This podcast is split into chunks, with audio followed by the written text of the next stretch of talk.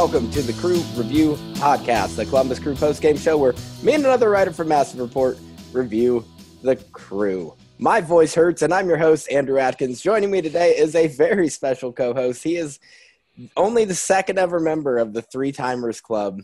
Today he will be the voice of the voiceless. He is my good friend and well-known Twitter troll, Thomas Costello. Thomas, how you doing today? I've never aspired to be a Twitter troll, but coming from you, Andrew, that that, that really means a lot. And uh, I'm in good company. Is that with uh, Doug? I should say. Doug doesn't troll me. Doug just gets stuck. No, not with trolling. Trolls. With being the three-time host. Oh, oh, uh, no! I believe it was Adam Miller was the first three-time. Oh, no disrespect, Adam. I, I, seriously thought it was Doug. It was. Um, it was supposed to be Doug, but Doug keeps not being able to make it. Doug would be like an eight-timer by now. Oh, are you call you're calling him out? I said not able to. I didn't say cho- willingly choosing not to. So phase two of the MLS return, um, not MLS is back. Not to be confused with that. The phase two of the return is when this show really started. Um, right. I mean, I helped you co-found it, and we did that one episode in the end of phase one against FC Cincy. I think that was the fifth time we played them at that point. point, and um, now this show's kind of skyrocketed within crew circles. I was worried with you going to the match yesterday that you weren't going to be able to watch any of it with so many people coming up to you wanting to get autographs, wanting to get pictures. How I was the experience of actually being at the match? Well, when I first went in, you'll see the picture on uh, Twitter at Crew Review. Pod. Yeah, SC um, and Crew Crew Cat wanted a picture with you. Yeah, they they bum rushed me. They were big fans. They wanted pictures, so I gave them pictures. I will say I was actually, believe it or not, recognized by one person. Um, it was the person I went to the game with, but he did oh. recognize oh. me. So well, that's good. With your two-hour trip from from Galion, that's um, I hope he I hope he recognized you because if not, he has a really long walk home and I mean, also, how could anybody possibly recognize me? I was wearing a mask the entire time, except for when I took my mask off to eat my nachos and got yelled at. How are you going to eat the nachos? That's what I said. But anyway, introductions out of the way. It's time to get into our first segment of the night. And yes, uh, just in case you didn't catch on, I've lost my voice because I was acting a fool at a crew game. So I've already told Mr. Costello here that uh, as much as it's not what the audience wants, he's going to be carrying the weight of this podcast today. So, Ooh, it's going to be a very light podcast. so, it's time to get into our emotional overreactions for decision day. Thomas Costello, what were your emotional overreactions to yesterday's match? I thought, you know, this is it. We're MLS play, MLS Cup playoffs, excuse me, hashtag MLS Cup playoffs coming up. Decision day, we, we came out the victors we we got people angry at us. We'll talk about that later. Um, I thought, man, this this is it. We're we're winning the whole darn thing. We looked really good. Uh, I, I'll say it was a emotionally charged matchup. It was it was fun being at the stadium and uh, just getting to just getting to throw some boos Atlanta's way. But I will say, uh, my emotional overreaction as somebody who was at the match instead of watching on TV was fake crowd noise infinitely worse in person than it is on TV. I didn't know they pumped that crap into the stadium. it just it sounds like because I was there last Sunday for for the match, and it my sounds weather like just was much better than your weather. Yeah, I'm not going to talk about that. It was it was like a whirring, like a. It doesn't sound like it's at certain points. It just sounds like a whirring uh, not really yeah, a crowd noise. It's just an annoying background noise. It's very tinny, and the thing that drove me crazy is apparently whoever whoever put this together uh, thought that what crew games are is just somebody with an air horn just sporadically blasting it every few seconds. it, it drove me crazy. Look, I'll say, being at MAPFRE, it was kind of eerie how little energy there was there. So I get to an extent, but oh, it's just annoying. Yeah, you can't. You're their energy. Yeah, you can't shoot down when you're only allowed fifteen hundred people in there. There is no supporter section. Right. They're like people play about oh like back weeks ago when there was an FC Cincy fan in that in the Nordecke. Like no, they weren't. They were sitting in the stands that usually holds a Nordecke, but there's no. You're all sitting six feet away. You're in little clumps of people. There is no Nordecke. Right, and I'm not criticizing the fans that were there for 1500 people there was a good energy. It's just Yeah. so different and so Oh, right. quiet. I've never heard a crew match be quiet before. So i mean you know the crew gave him a lot to cheer about and there were some cheers. And uh, my old friend crew cat big fan of the show he was out there doing his best to get some noise. But that's anyway i said i want to keep it short today because i can barely talk and i'm rambling about crowd noise so let's get right into it shall we We're let's gonna make into- you lose your voice. We're gonna make you lose your voice. Hashtag Andrew loses his voice. I have a pile of cough drops next to me that I'm trying to open up my uh, my airways here. So I'm gonna do my best to get through this. So let's just jump right into the crew review, shall we? For Columbus Crew taking on Atlanta United FC. Can I tell you a secret, Mr. Costello? Yeah, just between you and me. Atlanta's my second favorite MLS team, and oh, don't do the second. Oh, And God. he's I'm also- so- he's Atlanta is also the second favorite of my friend who I went to the match with. And I tell you this secret because I have a funny little story to tell you uh, about towards the end of the game, and we'll get there. Remind me if I forget when uh, when Guzan gets a yellow card. So let's get into the starting lineup for the crew. This is it, man. It's our starting lineup. We've waited so long to see this starting lineup, right? We had Eloy Room in goal. We had Milton Valenzuela, Josh Williams, Jonathan Mensah, and Harrison Afful defensively. Then in our defensive midfield, we had Artur and Darlington Nagbe. Attacking midfield, we had Pedro Santos, Lucas Zelarayán, Derrick Etienne Jr., which was the only one, I guess, when I say our dream lineup, he's the only one who's a bit iffy. And then our striker was Gyasi Zardes. How did you feel about the lineup? I this is kind of what I expected because last Sunday you had a playoff caliber match. Um, Wednesday, the line that they put out there it it was an away match three days after a pretty big match against Philadelphia. You didn't start everybody, whatever. Today though, with knowing that you had two weeks off, potentially. well, no, you know, you knew they knew they had two weeks off. Excuse me. Going into this knowing that, and but they had to secure that home match. I expected them to have a first team lineup. I mean, Porter said a couple weeks ago when he spoke with the media that when you want the playoffs, you want your your best guys out there. And he said the team is good at putting together wins even without their best lineup. But in a match that you have to win going into the playoffs, there's there's no shock there. The only one I think that's interchangeable, and you already mentioned it, was Derrick Etienne, Luis Diaz, even Youness Mokhtar, and I'll put Emmanuel Boateng in there too because they've all gotten substantial starting minutes lately. I- I'm never shocked that that uh, I would get the the winger position wrong. It- No, it- it's the, op- make- the one opposite of Pedro Santos. And actually, It's a makeshift supporter- position. well, and the, well, a makeshift. I think you just have so many talented players at that position that you can rotate and you Right. can give everybody his chance. But as of late, and you saw this in in last night's match too, is that Etienne gets the start, and he, all intents and purposes, over the last few weeks, he's had every reason to earn the start because he's been playing really well. Right. He's uh, you know those balls that players are like. I'll think back to a few years ago. I'm not going to mention any names, but he played for the team that we played last night at one point. Uh, the ball would go past them instead of rushing for it. They just like the hunch over, like, oh, well, I missed it. Guess I'm not going to get it. Etienne chases after everything. He hustles out there. He takes on defenders really well. I wasn't shocked to see him start. And then Luis Diaz comes on in the second half, which we'll get to. But I, it's a toss up, I think, between Diaz and Etienne right now for who starts. another shout out to a huge fan of the show, Caleb Porter. Uh, I've been talking Hmm. in recent weeks about how uh, Luis Diaz, by all means, deserves a starting role, but is much better suited as that super sub late in the game when legs are tired. And we Mhm. see it every time he comes on late in the match. He's able to really impact. I believe it was Orlando where he started the match, and you saw he, when he starts a match, he's almost less of an impact on that match because defenders' legs are fresh and Mhm. they don't struggle as much keeping up with him. But uh, interesting, Youness Mokhtar not available for the game. I'm not sure.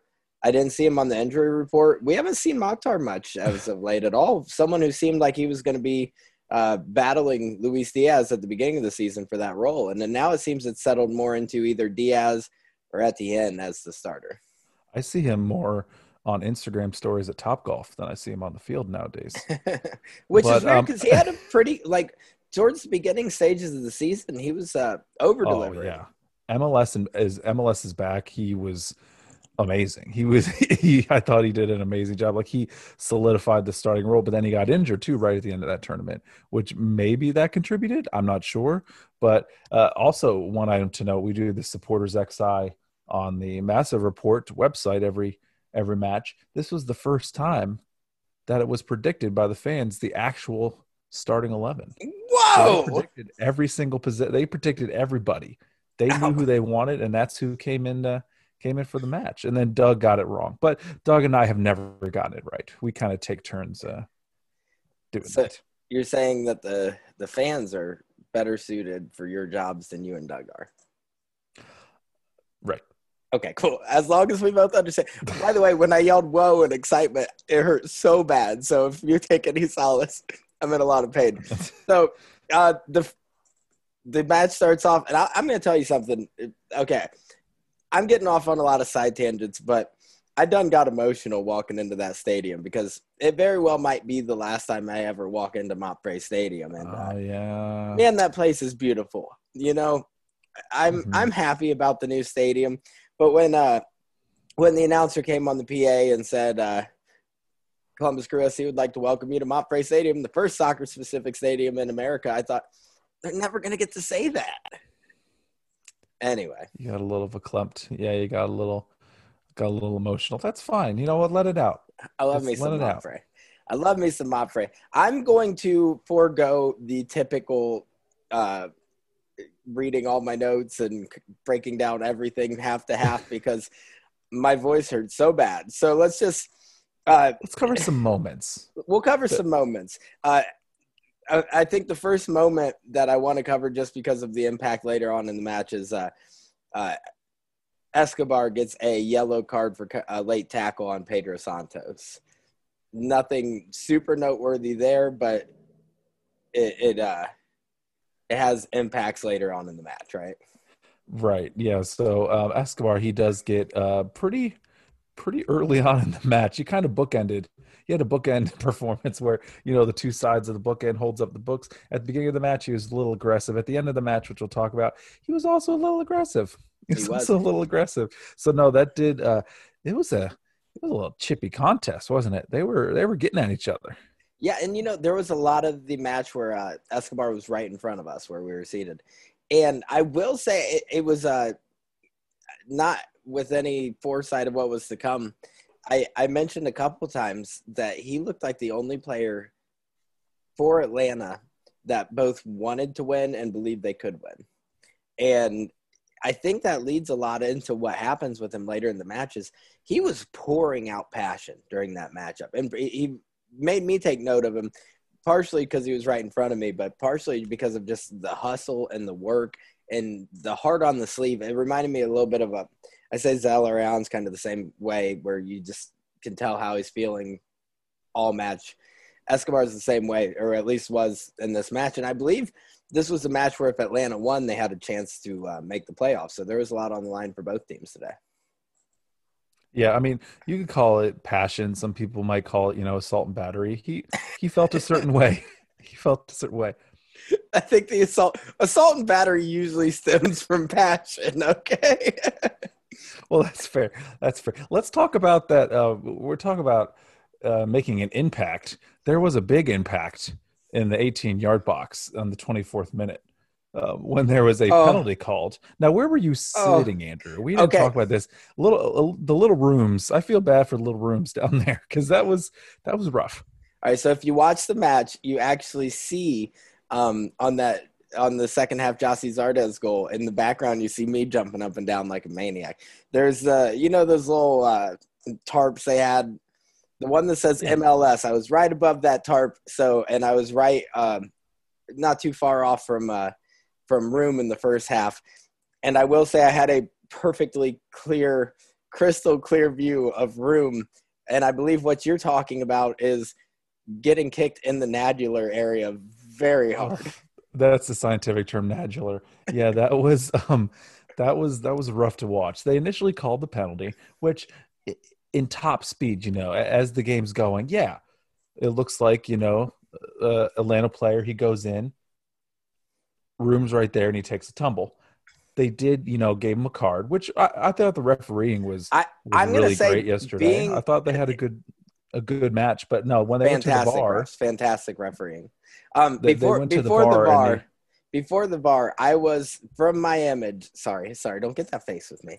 From my they view, can't I see did, my face. well, I can, and I can tell that I don't like it. So, no, I just wanted to say, you talk about the call being uh, seemingly right. I was right in front of it. I saw it happen, and immediately shouted, "Damn it, they're getting a penalty kick!" And uh, the guy, the guy who went to the game with me, his name's uh, Palmer. He ended up, he, he said something along the lines of, "He's getting a penalty, or they're getting a penalty kick because Room got kicked in the dick." So we were right next to each other, and we both had different E on this on it. That's not an expletive. But no, they went to the VAR. It came back that um, young Squire from Atlanta, he did, uh, he, he took a little slip. He didn't have possession at the time. He was actually falling over when Room came up. And then that was when um, they they got a little more acquainted than Room probably wanted to. Yeah, and I'll tell you what, man, Room. Uh, it took him a while to shake that off. I, I will say, really impressed with the use of VAR, and that's not something I can say very often. That's not, that's not anything anybody can say with MLS very often. Is there a- really? I've seen Premier League VAR calls that Oh. are just trash. So I'm watching. I I was surprised it went to VAR, and I'm I'm 50-50 on the way that call could have went. Like you said, you see him losing his balance, but even then, it was it was a close call. The ref made the right call, but really impressed with uh, with the use of VAR in this match. No, for sure. And I mean, you say that you were surprised they used it later on, which in the second half we'll talk about it. Um, surprised they didn't use it in the second half, but it wasn't too much longer. It was only about four minutes later that just a. I know you're on the other side of the field, but I got the little goosebumps just thinking about it. They uh, Santos uh, passes it into the offensive zone, and Gyasi has this touch that just right to Valenzuela. Valenzuela is able to pass it off to Zelarayán. They it was a beautiful goal, chipped it over Guzan. Anytime you score on Guzan, that's a good day in my book. Um, how did you feel about that goal? Well, I know you did. You weren't able to watch it uh, that closely, but you watched it on the recap. Um, At what did you ma- what did you think about it? at the match, like you said, I could barely see the goal. I could tell it was Zelarayán, and I could tell he scored. What I could see at the game is the same thing that um, in the replay really just stuck with me is uh, that play by Gyasi Zardes. Fantastic ball by Gyasi Zardes. Now Zelarayán has to come in and do a little bit of footwork to chip it, and great goal by Zelarayán as well. But I was really impressed by the play of Gyasi there to Yeah, to kind of create the chance to happen. The goal was great. Zelarayán doesn't score boring goals. He scores beautiful goals. And like we see a little bit later with Pedro Santos, you can't guarantee that just because you are one on one with the keeper, you're going to score. Zelarayán made it happen Mhm. and he scored. So what I'm yeah. And that touch on Gyasi, it was like it was only maybe a milli. It, it felt like a second. He barely touches the ball, but he's in the right position. You think Right. a forward, an offensive guy. You think, okay, he needs, to, he wants to be in a position where he's scoring a goal. He's outside the box, like he's he's in a position to help move the ball, and it's so bang bang. Uh, The whole sequence is maybe five or six seconds from the time Santos gets it into uh, into the talk that the movement that we're talking about. It was um, it was a fun little goal, fun little goal to set things up. It was Yeah. exciting, and it felt like a goal we deserved. I felt like lately. Uh, sorry, I'm dying at the moment. I felt like lately we've been kind of. Uh, I don't like to say this, but I'm just going to say I feel like we've lucked into some goals. Today felt like we really earned those goals, and I was just really impressed by the play of of of everyone in the attacking end, except for. Uh, I guess we might as well talk about something really good he did in the 42nd minute, not much longer. Etienne ends up breaking away from Atlanta, and he's uh he's one on one with the defender, and if he can get past that defender, it's him and Guzan. Well, Pedro comes up, gives him support.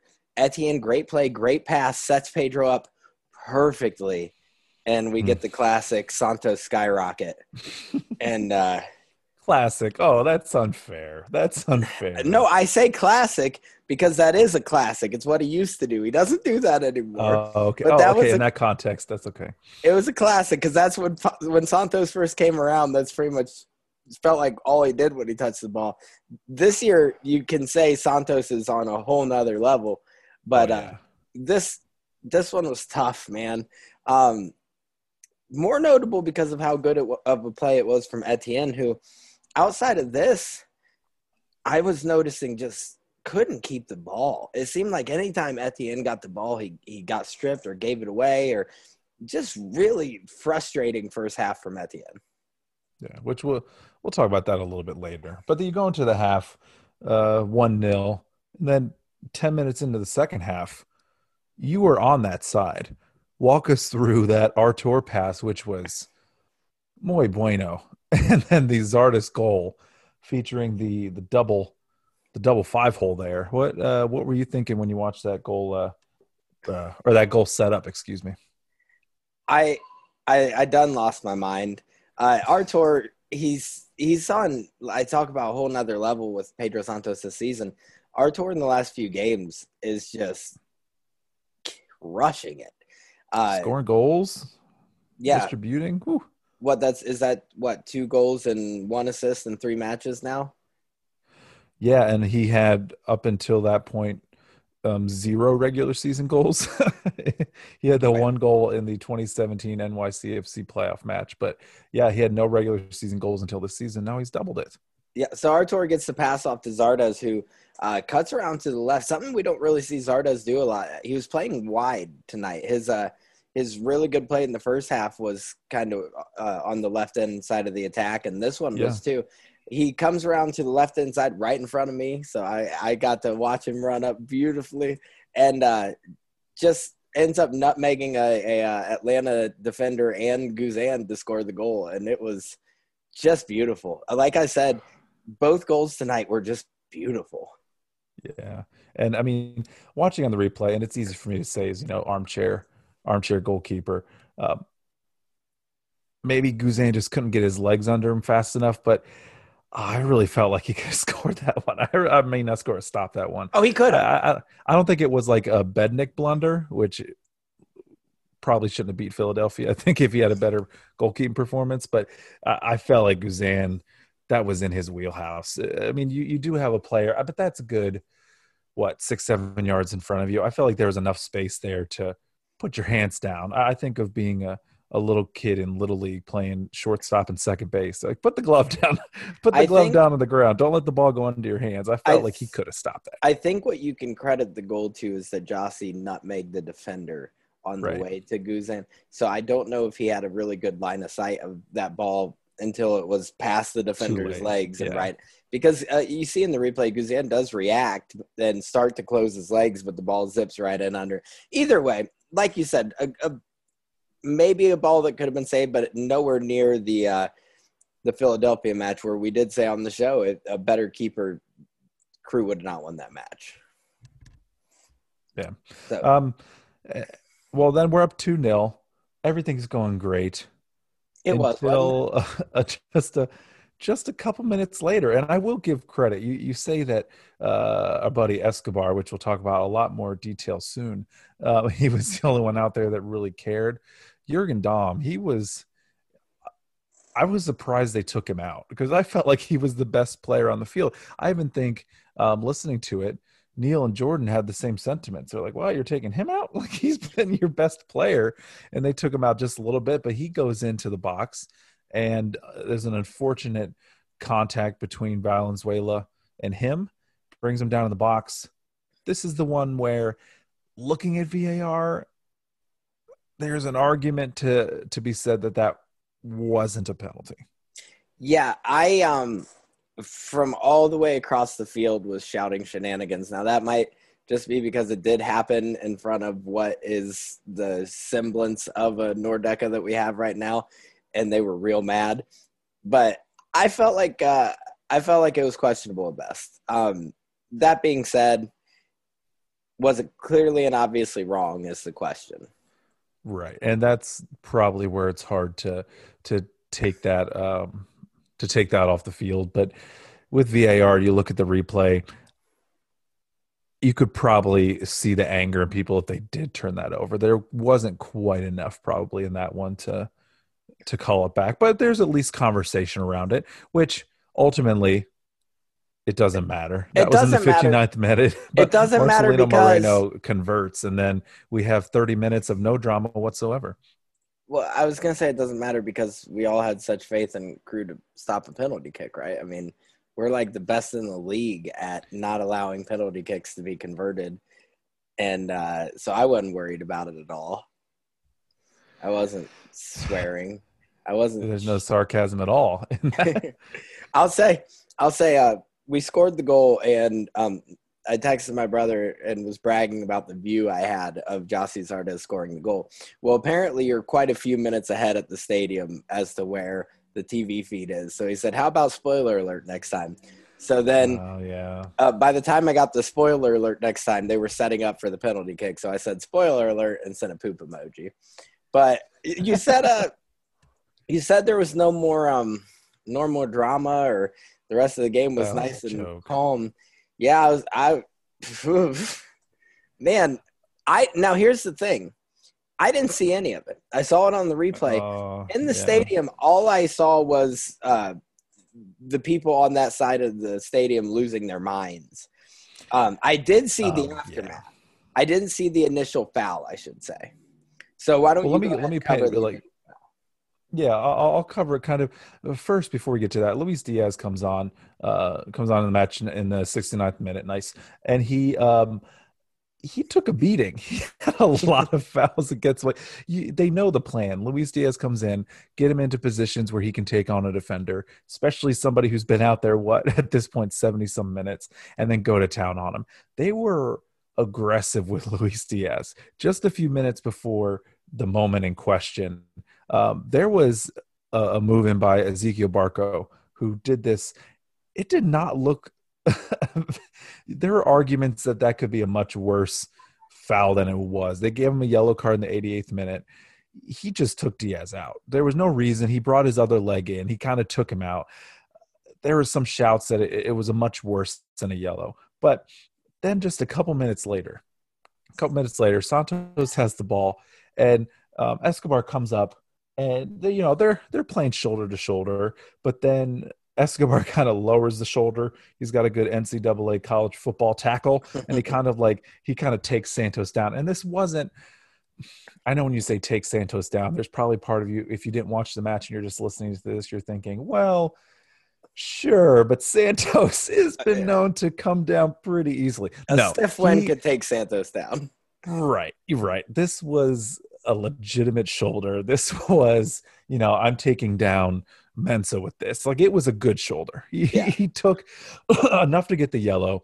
So if you're uh, playing along at home, if you're keeping track at home, that's a second yellow card. First in the 11th minute, second one here. This is in the 91st minute. So we're in stoppage time. I think there was maybe four minutes of stoppage time before this happened. Um, and then Q, uh, his little trip towards the exit. and for some reason, he took a detour um, to the Crew SC bench. yeah And now this show- i was able to see in the stadium. And uh yeah the video it shows him walking up and you see it from uh the the kind of rear side. You see it andrew you saw it from like from uh excuse me from escobar's back but he goes up to federico pizzuto who's one of the uh coaches on the crew and he headbutts him. He gets in his face and he headbutts him. Now i i I didn't know who it was at first. I saw actually uh, Jacob Myers with the dispatch. He had post, he had tweeted out um, just today, actually this morning, who it was.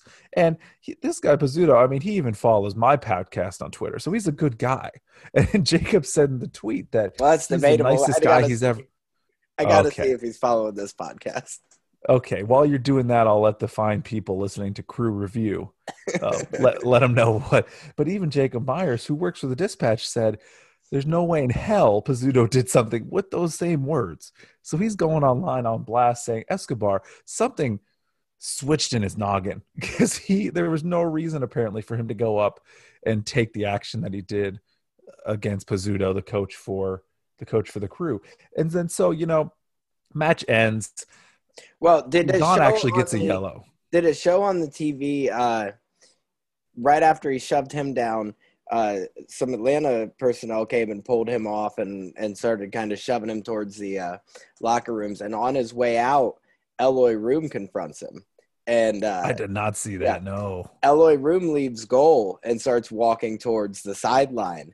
And they Ooh. start kind of jawing back and forth until uh, some more Atlanta uh, staff got on Escobar and pulled him away. So he almost Yeah. got into it with Eloy Room. I will say, in front of 1,500 people, the stadium wanted to kill him. I Oh, couldn't yeah. imagine a full stadium with that happening. It was uh, it was tense. But go ahead. Yeah, I, I just didn't know if it showed Room. Uh, Room looked like he was about to get hot, and uh, I think that oh yeah. the whole team looked pretty hot. And I think I did. You mention Valenzuela? No, oh no, Valenzuela, um, him and Escobar, yeah, they Valenzuela came up to him from the bench. Now Valenzuela, he had already been, um, he had already been subbed off, Right. so he had been subbed off like 20 minutes before. I think they brought in Francis for him. Yeah, he was subbed off, and he he approached Escobar after the Pizzuto incident. And he they had to pull him back. They had to pull Valenzuela back. So I don't know if there's you know, I don't know if there's bad blood. Maybe they've all played against each other before. Maybe they maybe he thought Pizzuto said something and he was just in a you know a little angry position at that point. Escobar has a history of being a little bit of a, um, a hothead, let's say, on the pitch. Um, so maybe he just thought he said something and went over to him like a like a Ron Artest situation. Uh, that's a basketball reference, Andrew. I don't know if you get that one. Um, Nope. He well, Ron Artest in a game. It was against Detroit. I want to say he went no might have been in Indiana. I don't know where it was. I forget where it was. He went into the stands and he punched a fan. This was Oh, I've like, seen. Okay, I've seen this highlight. Yeah. Yes. okay. So I you, didn't know so that's what I got. But the person he punched wasn't even the person who was heckling him. So Right. maybe Pizzuto heard something, or he heard something around Pizzuto's area, went up there and gave him the business. Unfortunately, it doesn't sound like he did anything. Escobar was just a little angry. But also, um, Guzan, uh, in the 96th minute, Atlanta's fighting for a chance to make the playoffs, right? They're on Right. the cusp, they're on the edge. Right. They needed some stuff to go their way. Um, so they didn't want to lose because if you lose, you're out. That was it. right. Guzan goes up for a corner. Um, not to take the corner, but he's trying to go up there and make his own, you know, Atlanta United Right, magic and Atlanta's- score a goal from the Atlanta's- goalkeeper. Atlanta's down a man, and Yeah. they desperately need a goal. So yeah, so the Guzan comes goalkeeper runs up. Yeah, Right. he goes up there. Well, Crew gets the ball from this corner, and Diaz gets the ball. Uh, yeah, I believe it's Diaz. Yeah, it is Diaz. And he got roughed up. That's the twenty. It is minutes Diaz, on. He got because he was Guzan goes in like a bulldozer. And uh, in in real time, watching the game at the pace the game is going, it looked like it was a really bad tackle. right. When you watch it on replay, no, he got the ball. He wasn't. There was no malicious intent. You don't see a goalkeeper um, ta- practicing their tackling skills very Right. often. It looked like an ugly tackle, but there wasn't anything in it. Guzan's a big guy too. A goalkeeper taken out. Luis Diaz is not a big guy No, and Guzan is a big guy. So it looks it looks much worse than it was. But yeah, that uh that kind of culminated a, a pretty f- pretty fun in terms of drama. If you're somebody who likes the reality TV shows, if Well- you like the Real Housewives and stuff, the last 10 minutes was right up your alley. That and the was great. fallout, the fallout from the Guzan tackle is another uh, little skirmish where this time. Oh, he did get a yellow. Sorry. Yeah, he got Guzan yellow. did get a yellow. Yeah. And and I don't know if I necessarily agree with that. Like you said, in real time, it looked nasty. Replay, Guzan got ball. It was a it was a pretty good tackle. And I mean, the form It- wasn't good. I think that's what got him the yellow. If he was, you know, a defender, they'd probably know how to tackle much better. Although Well- Atlanta at that point, they were just they were just At- going at it at that point. They were angry. at this point, Milton Valenzuela's back up. I don't know if you caught this. And Valenzuela is going off. Uh, Porter is kind of holding Valenzuela back. Valenzuela actually, I I must be imagining this because I don't see it in the game notes, but uh, I recall the ref yellow carding Valenzuela at this point. Uh, Um, it didn't was- make the official record. If it did, okay, um, it didn't make the official dis- disciplinary report. It might have just been um, giving the the yellow to Guzan, and maybe that's what it was Maybe. construed as because So- Guzan did get a yellow. So So Valenzuela is going off. He was heated up. And uh, at this point, uh, Porter's arguing with Atlanta officials. It's it's just heated. And uh, Porter actually, I, I saw scream, "Game over!" Like at the right, like he turned his back and was screaming something, and then he turned around and screamed, "Game over!"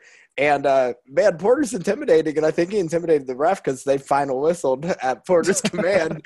Uh, it was game of and boy, it was it was heated, but it was a fun game. I I like that kind of passion. Uh, I I enjoy in my mind what this little uh, Columbus Crew uh, Atlanta United rivalry is. It's not it's not an official rivalry, but uh, two just really fun matches between them with the uh, the 2017 MLS Cup playoffs uh, with the penalty kicks and the bends that we we won, and this match was also heated with a lot on the line. Um, just a little note from being there, Adam Jahn, when he came on did get a nice pop from the crew fans, so I, I always enjoy seeing a little respect paid towards a towards a former crew faithful, a guy who uh playing for the team that he shushed. He, I mean, you talk about the little bit of a rivalry between the two. He's a big he's a big part of it. And I was really hoping that he didn't score yesterday because I was worried, like, oh gosh, I hope Adam Jahn's not the one who does it, and then we don't get a home field match. Yep. Well, that's not didn't. the case. He did not. Columbus Crew won two to one, which was my prediction. I will say I said two to one because we can't possibly get a shutout, and we saw we didn't get a shutout. Oh, we already talked about that penalty. it was it was a good game, good performance though. Uh, the Philadelphia game was a game we won almost despite ourselves. This was a game that was uh, just a really, really good performance from everybody on the pitch. And uh, I believe the first time that Nagbe played a full 90 since coming back. Yeah, that, yeah, yeah, that's that's true. So, oh, we didn't even speak on uh, Artur got taken out of the game. I didn't see, um, I didn't have yeah. the benefit of hearing uh, Jordan just educating the crap out of me for this match. so all I saw was Artur go down. Uh, he's down for a while, limps off the pitch right in front of me, kind of waved at us. It was pretty cool. I'm not going to brag or anything, but me and Artie are pretty close. He actually, I believe, mouthed the words "big fan of the show" as he walked by. I think he, I, I think on the air it said I, I, I heard him with his mouth. He was like, "Yeah, make me the best best." I was like, "Wow, he's a big fan." I had no idea. I hope none of the players listen to this show because because I mean sometimes when I get going on Fanendo Adi or whatnot, you know, I can't be held accountable for the things I say about these men that can murder. Put another me. dollar in the jar. Put a dollar in the Adi jar. He didn't even play. Stop it! Don't even bring his name. I didn't say anything bad. I will say I saw him warming mention up. his name every single episode. I saw him warming up, and I did say, "Oh God, no!" But it didn't happen. It didn't happen. So, what was your what was your overall thoughts of the performance? I thought it was a good performance. When we get into the best, best, best, worst, uh, it was kind of hard on one of the, probably both of them. Actually, it was tough to make a, a decision on it. I think it was a good team performance. Even the goal they gave up was it was on a penalty. I mean, it was another on a match, penalty, another crew penalty, and it wasn't um, a dumb penalty. It was a penalty that was, yeah. you know, it, it could have went either way. So I wasn't. I think you're in a good spot. It hopefully Artur is healthy. Um, hopefully, I, I, haven't seen anything come out of it yet um, post match, but I, I, hope he's healthy because that's going to be a pretty tough lineup when this team plays like we've seen them play this year. They they can't be beaten. Right. Now let's just see if they can do that outside of Columbus Crew Stadium. Hashtag MAPFRE Stadium. Yes, and you know I was very happy to see this team get to play a full game together. Uh, we got a little bit of, of, a run of matches with uh, Nagbe back and Zelarayán back and Zardes back. So it was good to see this team be able to get a little bit of time to mess together, which they're going to have a little bit of time before the playoffs. We'll get into that after the best and worst. But uh, it's time for our best, best, and our worst, best. Columbus Crew, greatest team the world's ever seen. You don't get to play for the crew if you're not an elite caliber player. So we don't give a best and worst. We give a best best and a worst best. It's convoluted, it's confusing, and it's how I like it. Who was your best best of today's match? My best best. Um, I went with Gyasi Zardes on this one. We talked about the move that he made on the first goal, which was just ever so, you know, ever, such a light touch, but it was the right move at the moment. He was in the right spot at the right time, but he made the best of it. And then that goal coming in from a pretty tough angle. You have a defender and a keeper in front of you, and just being able to go for the for the double meg, double your meg, double your fun. That's that's what I always say. So I give it to I give it to Zardes for uh, the best best of the match. I uh I hate doing it, but I echo that statement. Uh, the other thing I noticed the other thing I noticed about Gyasi was uh, it seemed like he was in the uh, Crew's defensive box just as much as the Crew defenders.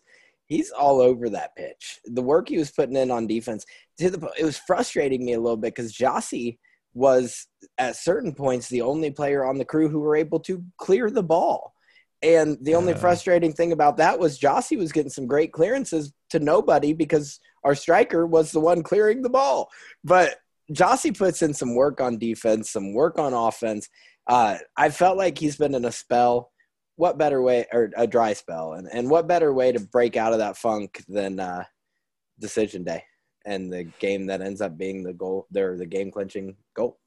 Yeah, for sure. And they just, I'm, when the crew is winning, it's when everybody on the team is playing on, you know, both sides outside of the keeper. When you have your offensive minded guys making defensive plays, that's when this team is at its best. That's when yeah. we beat Philly one to zero earlier in the season in phase two, excuse me.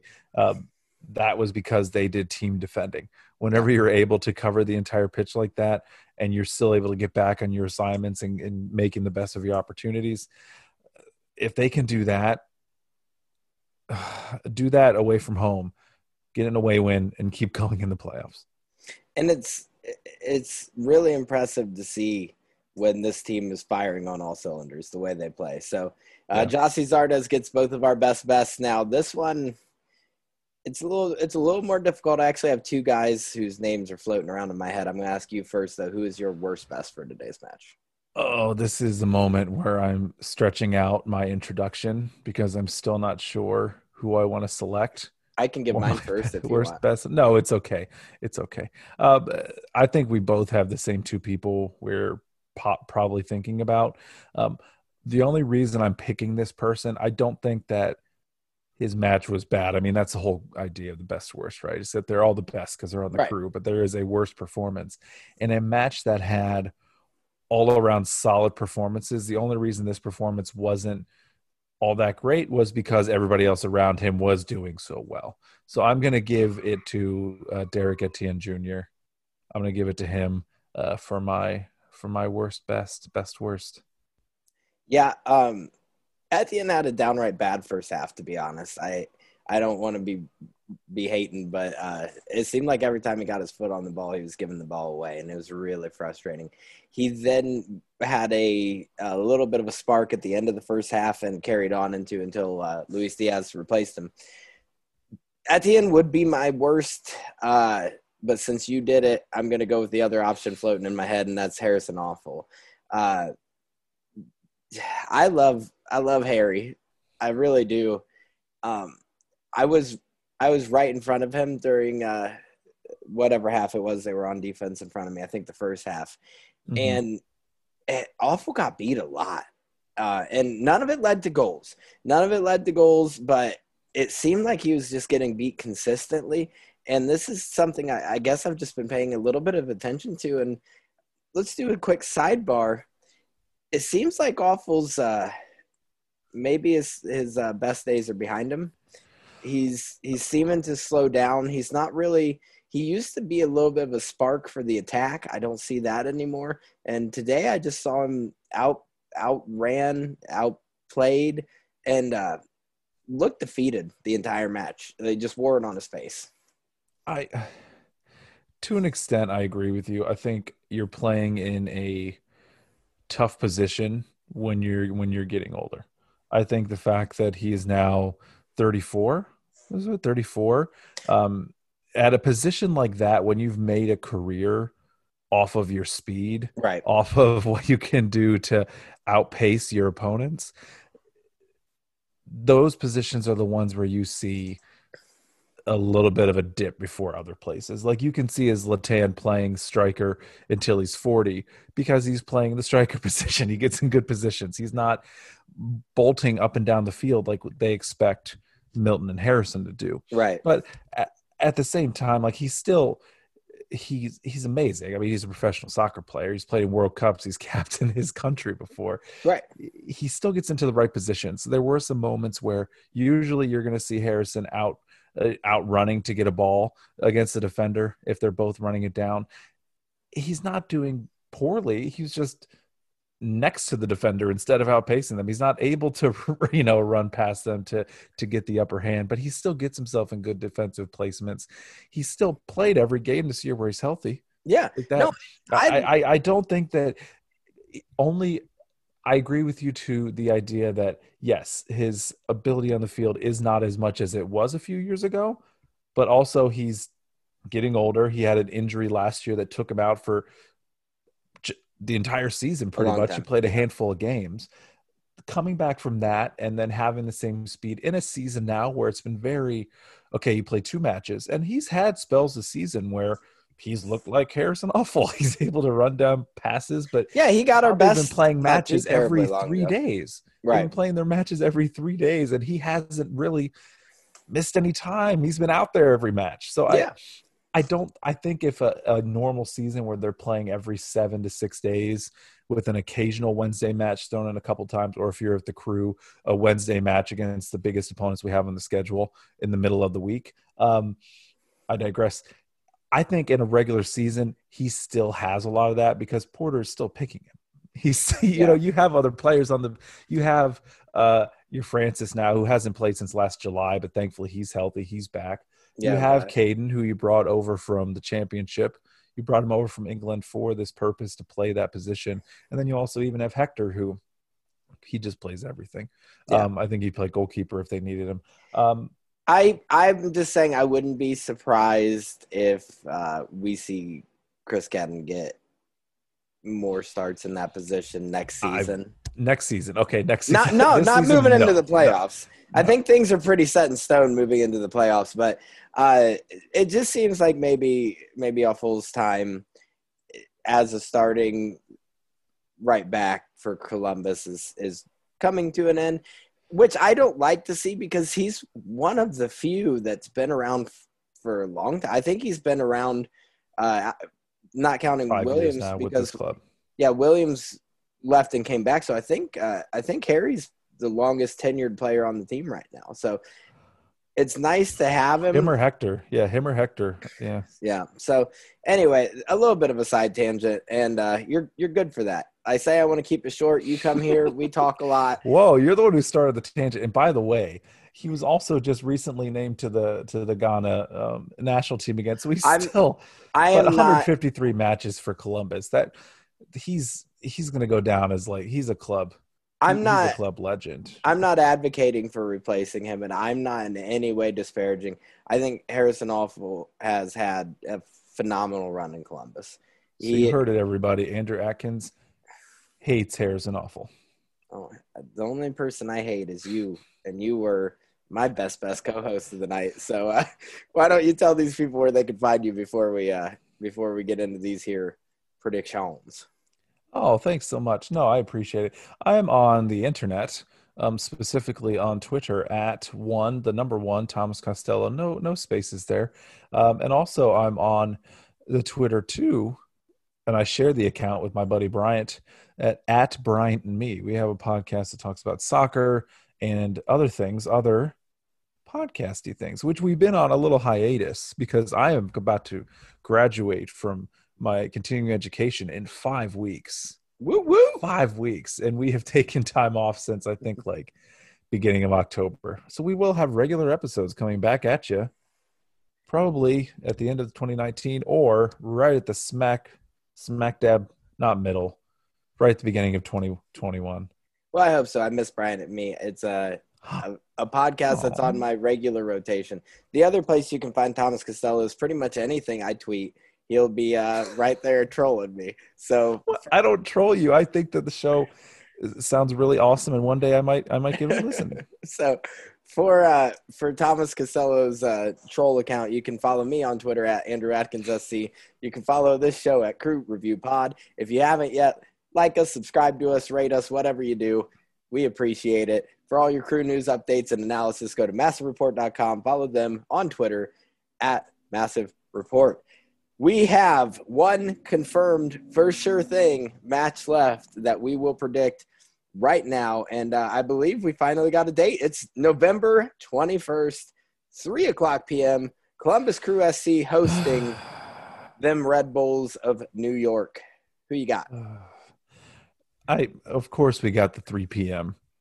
Twitter match. Um, of course that's what we got in the playoffs. Um, it's okay. We're just the third third ranked team um, in in the league. So we have played them this year. We've already played New York Bulls once, although um, it was in Orlando during MLS's back. Um, so I don't really count that as as much history against them. I don't count that as you know us having their number, or they're having our number. I think we're a different team uh, now than we were back in MLS's back. I, I think being home is going to be a huge advantage yeah. for this team. We have a lot of veterans on here who have been in the playoffs and have had a lot of experience. You have Mensah and Williams back there uh, as their center back combo. We just talk about Harrison Afful. Eloy Room, you've seen him in his Gold Cup, and then last week against Philadelphia, he has these performances in big moments where he just he controls it and he, he goes lights out. Eloy does. Uh, so I I think Columbus is going to win. I I don't think that it's going to be as big of a concern. I will give them the uh, let's do three one I'm hopping on your we can't get a, a shutout again bandwagon, but uh, three one is my prediction.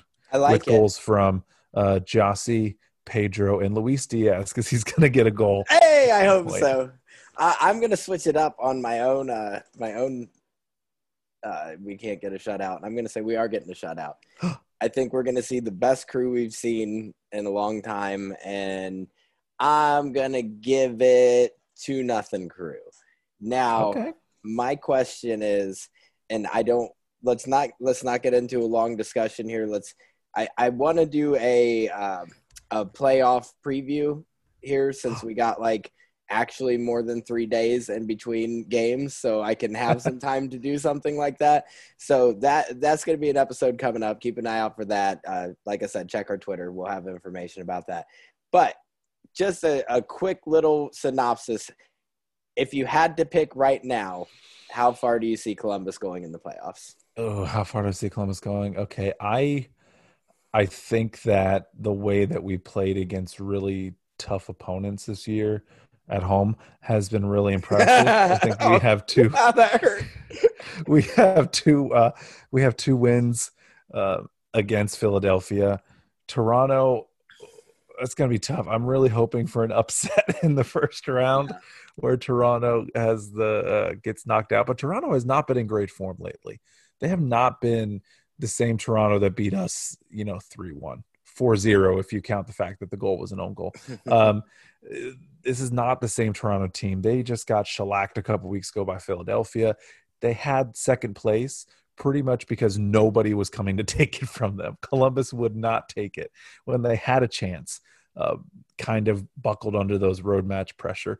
Um, I think I could see us making the MLS Cup. I'm not being a homer. I'm not being biased. I think that if we get to a championship match against a team like Philadelphia or Orlando, I mean, we've played Philadelphia twice really well. I, I, don't, I don't see why we would be considered a huge underdog in that match.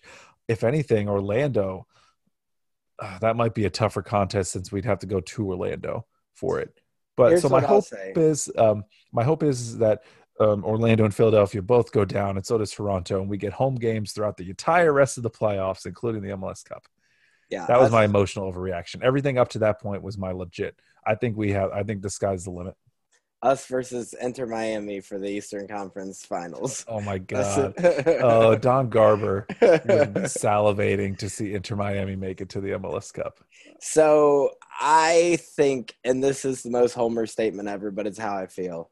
I think the only team that can successfully defeat Columbus Crew is Columbus Crew We have not. That was deep. We You have wrote not. that down before this episode, didn't you? You were waiting to use that line. It's on my hand right here. No, we have not lost a game this year in which I felt we played good. Every match we've lost, we deserve to lose tenfold. We have had some very, very poor performances. So I'm saying I have not yet seen a match. Uh, maybe, maybe closest I could say would be Orlando, the loss in Orlando, and that wasn't a good performance. Mhm. So I have yet to see a match where I feel like we were just not the better team. We have came out and just had very bad performances on the road this year. So if Columbus can put together a play style like we saw in MLS's back, like we saw tonight, like we saw, uh, we've seen this team beat some really good teams. I just whatever it is, if we get in our head or whatever happens, I don't know. I think that when we are on our A game, we're the best team in the league this year. Yeah. So that being said, we've had very little experience against the West this year. So it's a it's a tough call to make. Um, I'm gonna I'm gonna be the downer and say that if we face Toronto in round two, we're going out in round two. I have to I- remind you of something. I don't want you to. You told me to remind you of something earlier on in the show. Oh You yeah, and, you and the- Palmer are right. are closet Atlanta United fans and also closet other fans, which I will keep that for another episode. I don't want to talk about that. And no, look, uh, my That's my a tease, folks. my like of Atlanta United, I wouldn't say love. My like of Atlanta United comes from uh, one of my favorite players in the league is Josef Martinez. I have a lot of respect for Josef Martinez. I think the league is better when Josef Martinez is on the pitch. So I am Atlanta's definitely better when Josef Martinez is on the pitch. Hey, without a doubt. But um, the fact that Martinez could leave the league, and some people could say it's because he likes being the biggest fish, the biggest fish in a small pond. But Martinez could have left the league uh, years ago. He hasn't.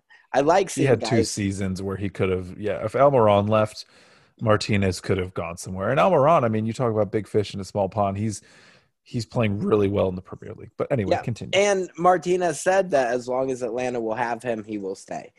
I like that a lot. And be, because of that alone, I'm an Atlanta fan because I'm such a big fan of Josef Martinez. And the, the style of play they put together for the first two seasons was exciting. It was fun to watch. And I don't care. Make fun of me all you want. My point is, I'm not making fun of you. I, I think the concept, and this might be a whole nother podcast series, but the concept of somebody saying, I'm going to stay at this club forever and I love them so much, blah, blah, and they kiss the crest and they kiss the badge and stuff. It's also in the same sport where contracts don't matter and somebody could change their mind at any moment. it is. And, and when you're on the team, it's really easy to tell everybody, oh, I love this team so much. But are you going to go to the next team and then be like, oh, this team really sucks compared to the last one? My- you're always going to say you love your team. Anyway, continue. My point is Martinez, uh, when he won the Golden Boot and broke the all-time scoring record, single season scoring record, he could have easily went to another country and made a lot more money, and he didn't. So I like him. But my my uh, my side tangent is Palmer, the guy I went to the game with, was an Atlanta United fan who I had recently converted to a Columbus Crew fan.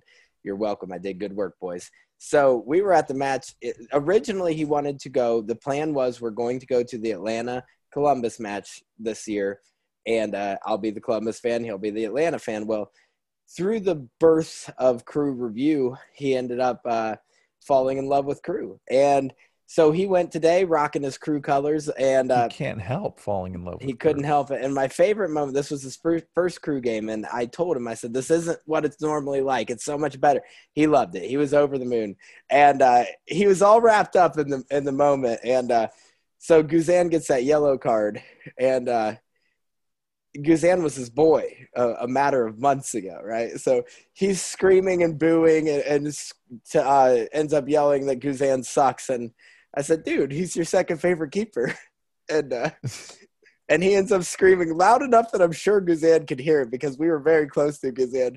He said, "You used to be my second favorite keeper, but now you suck." and uh, I just wanted to, I just wanted to share that story because it made me laugh Oh. very hard. So uh, it, it was kind of cool seeing somebody go from Atlanta fan to so wrapped up in their first crew match that they're screaming, "You used to be my second favorite keeper, but now you suck." At Brad Guzan. That's what the crew does to people. This is a different team. I mean, it's a different just environment around this club, and I'm not. Uh, this is the bias part. I. I followed sports teams and other sports, and you you know you, you follow along and you love them because maybe you love the city and all that. But the crew, you love Columbus, but you also the team is just they're so fun to you know not just watch because that's winning matches of course it's easy to like the team but just the personalities we have and just Right. the the feeling around the club i mean it's easy for the palmers of the world to switch allegiances like that and, and go to a team like columbus because you know it it is local which is nice but i think there's a lot of appeal if they were given more of a shot um, for people to see that appeal. Um, columbus would be even greatester team the world has ever seen. That's a real word So let's uh let's wrap it up, shall we? I said I wanted to go short, and we went real long because we're both. I, I barely could talk, and I'm just I'm just a rambling. So we're you told me up. to take a lot of the talking, and I tried to, and then you just kept going, and I even tried to interject, and then you'd interrupt me. So you really, I I know you say you didn't want to, but I know deep down inside, you you really wanted to share these thoughts, and I want to tell everybody too. This match on Sunday beat your Man City Premier League match only predictions of crew matches. it did. It didn't. Thank God it did because uh, Palmer ended up saying when uh when Atlanta scored, he said, "I swear to God, if they score again, I'm punching you in the face." so Wow. I'm glad. We need to I'm get glad- Palmer on the show. I'm glad that my prediction fell through. So, uh, sorry, Thomas, that I, I kind of interjected and interrupted. It's what I do. It's my podcast. I'll do what I want. My I'm voice hurts. my, my voice hurts. And uh, look, you want to try to turn the listeners into big Thomas Costello marks. You be my guest. But I want the listeners to understand that you have had the ability to co-host all the episodes if you wanted. You chose to leave them. You chose. You chose. I, path. tell. I have a. I think having all these rich voices and these rich personalities and and viewpoints is is better than having the same two voices in a vacuum time and time again. So I think that it's nice having all these different folks come on here. You've had what, like six different co-hosts? Yeah, I've lost. I think count, that's a man. lot. I think that's a it's a pretty uh, diverse uh, diverse number of co-hosts. So I, I think you should you should keep that going. Thomas, it's not that I like you or anything. It's just that coming up with all these different co-hosts is a lot of work. All right. So- oh, I just I want you because you're easy. All right. So let's finish it up. Our final segment of every night. It is something I like to call my crew review, where I encourage you, the listeners, to go on Twitter, leave a hashtag my crew review, and tell us what you thought of the game, and uh, we will read them live on the air. I just let me catch my breath. Let me uh, let me pop a cough drop in, and let's let's get into the crew reviews. The first one comes from Chris at Steps FC. He says, "I give it a Brent Rambo," and left a gif of Brent Rambo giving a thumbs up. Uh, the the next one comes from Nick Hudak. He's been a guest at Nick underscore underscore Hudak. He said, "Did we find a team worse at defending set pieces?" Cough cough. Orlando City. I'm assuming Orlando City defended set pieces very poorly. I I didn't see they've that. had it. I think they've given the most up this season. All right. The next one comes from Hey Jason Palmer. I've told you about him at PC for Life. He said, "What a match! Glad we made it." To think a year ago we talked about going to see the crew play Atlanta United. I blame you for my newfound soccer addiction. Glory to Columbus. I like it. It makes me happy. Uh, the next one comes from Nathan Townsend at O line 63.